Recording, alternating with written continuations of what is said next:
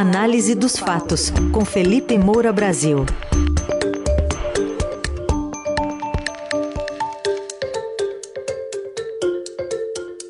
Hoje em destaque o choro do presidente Jair Bolsonaro numa cerimônia militar e o Centrão dizendo que quer continuar mamando o orçamento secreto. Oi, Felipe, bom dia.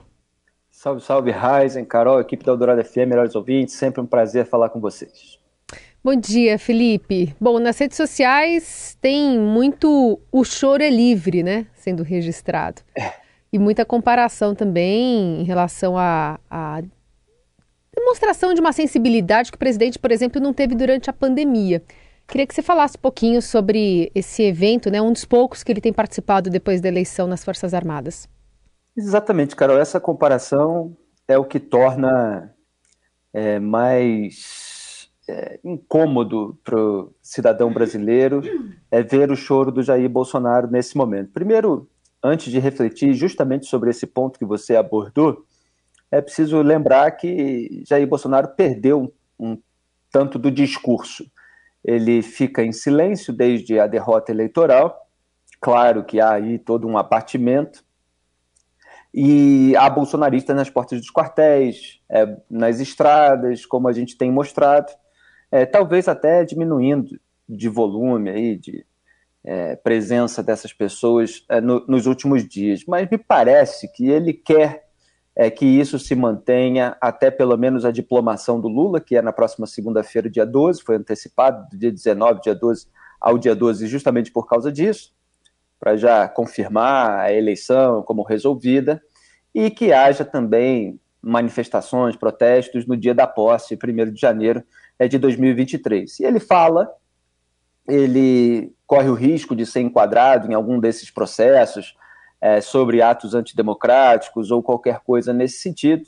E se ele afeta uma moderação, que ele não tem, é, em nome é, de alguma projeção para o seu futuro eleitoral, é, em nome de alguma sensatez, de algum cuidado com o país, mas também, né, olhando sob a perspectiva bolsonarista, é, de você não perder o restante é, do eleitorado, ele pode frustrar muito esses bolsonaristas que estão mobilizados e que, em parte, querem ser mais bolsonaristas do que a própria família Bolsonaro, né? Porque a gente viu é, o caso do Eduardo, por exemplo, que estava lá curtindo a vida na Copa do Mundo do Catar.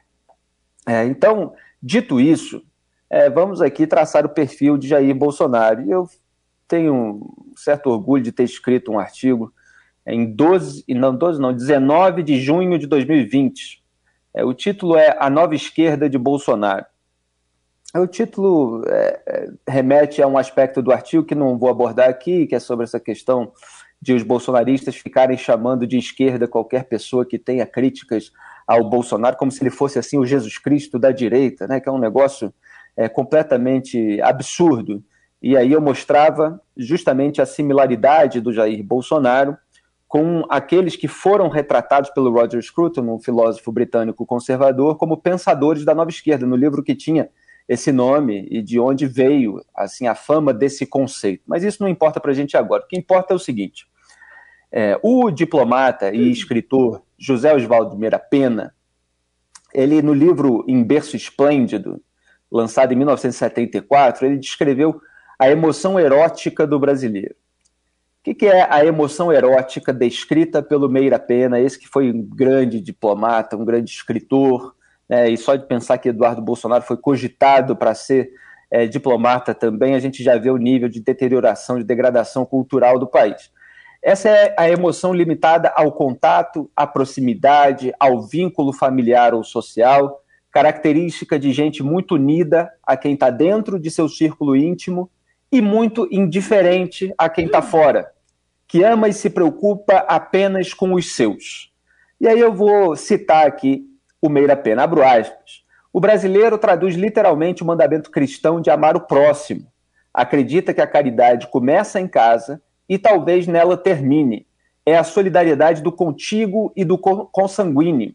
O próximo é, antes de tudo, o parente, mas também o amigo, o sócio, o cliente, todos os conhecidos, aqueles com quem se convive e se trabalha, que podem ser vistos, ouvidos e sentidos diariamente. Só estes merecem a expansão específica da cordialidade e da filia. Os desconhecidos, que se danem. Fecho aspas. Então, esse é um traço cultural que foi percebido e descrito, obviamente, é, nos termos é, com que um escritor define é, traços culturais, termos, portanto, bastante genéricos, e é claro que a conscientização desses traços pode fazer com que cada um de nós, cidadãos, é, busque não ser dessa maneira. Né? Porque muita gente sempre critica, ah, mas isso é uma, crítica generalista, etc. Mas em antropologia, em psicologia, você descreve comportamentos humanos genéricos é, para que haja, para que se traga à luz da consciência é, essas questões e as pessoas possam é, se policiar para não ser assim. Aquela pessoa que se preocupa só com quem está no seu círculo íntimo, mas que não está nem aí para quem está fora. E aí eu falei que em novas edições desse livro, em Berço Esplêndido, do Meira Pena, esse trecho deveria vir com a foto de Jair Bolsonaro, porque ele tinha descrito com 46 anos é, de antecedência o traço mais marcante da personalidade do atual presidente, escancarado durante a pandemia de coronavírus. E a gente estava ali no meio, é, no começo, na verdade, da pandemia, mas o Bolsonaro já tinha soltado aquelas frases.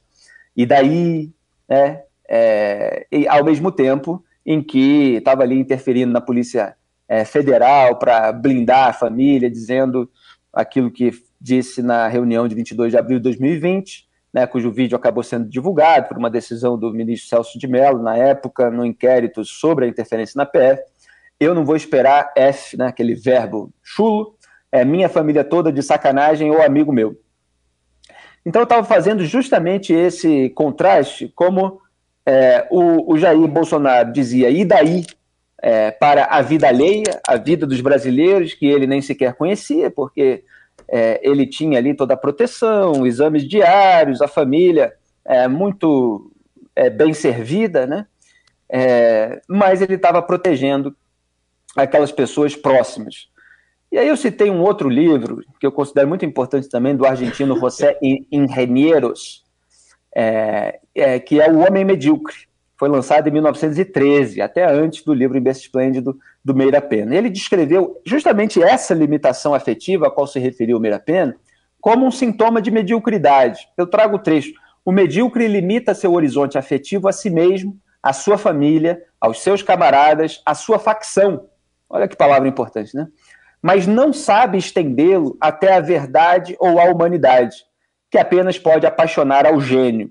Fecho aspas. E aí eu comentei, porque o José Renieros, ele tinha esse exagero de...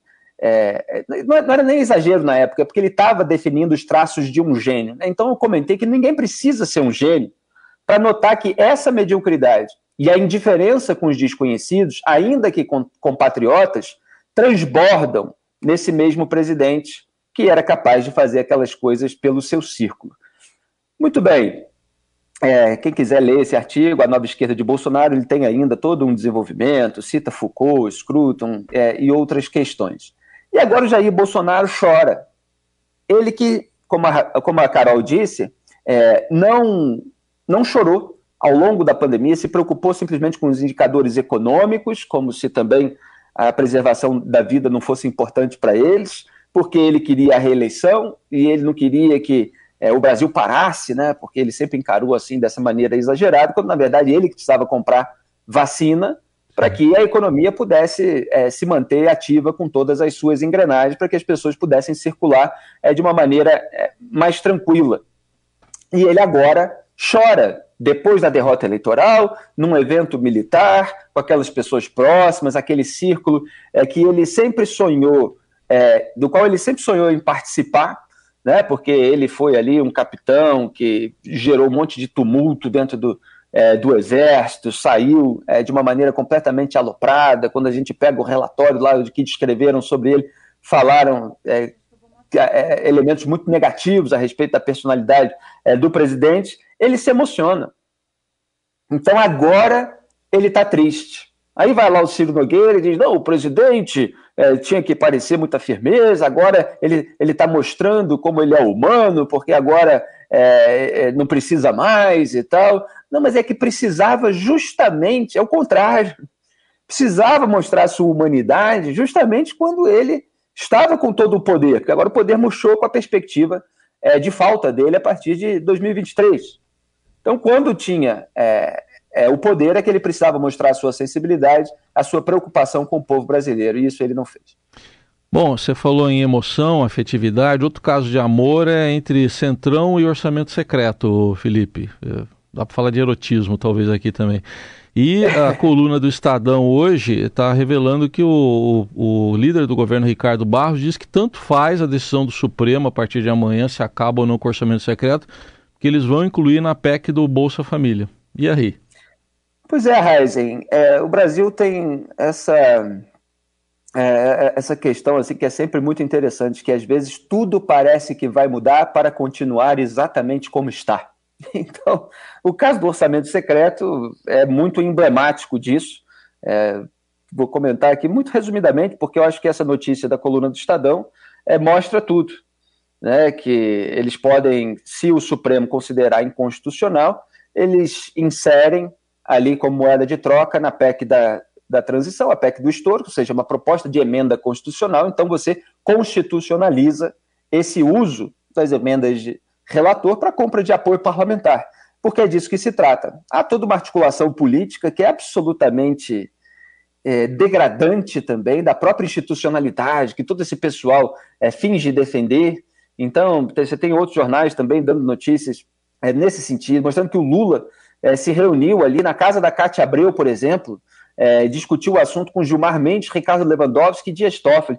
Olha só que coisa bizarra que o presidente eleito está se reunindo com ministros do Supremo a portas fechadas, sem ninguém é, saber exatamente o que está sendo dito, claro que é apurado pelo jornalismo de bastidor, mas é completamente inapropriado que isso aconteça. Lá nos Estados Unidos, eu também tenho outro artigo lá, o aborto da ética no STF, na Suprema Corte dos Estados Unidos, quem quiser procurar, que eu mostro como isso é criticado quando um ministro assim vai a um jantar que é, é público Sim. nos Estados Unidos.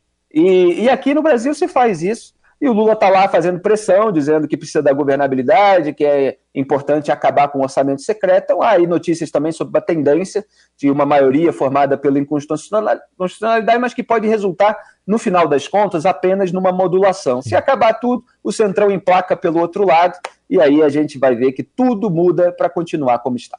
Tá aí, Felipe Moura Brasil conosco. Já já a coluna de hoje estará no rádio eldorado.com.br também nas plataformas de áudio. Obrigado. Até amanhã, Felipe. Obrigada, Felipe.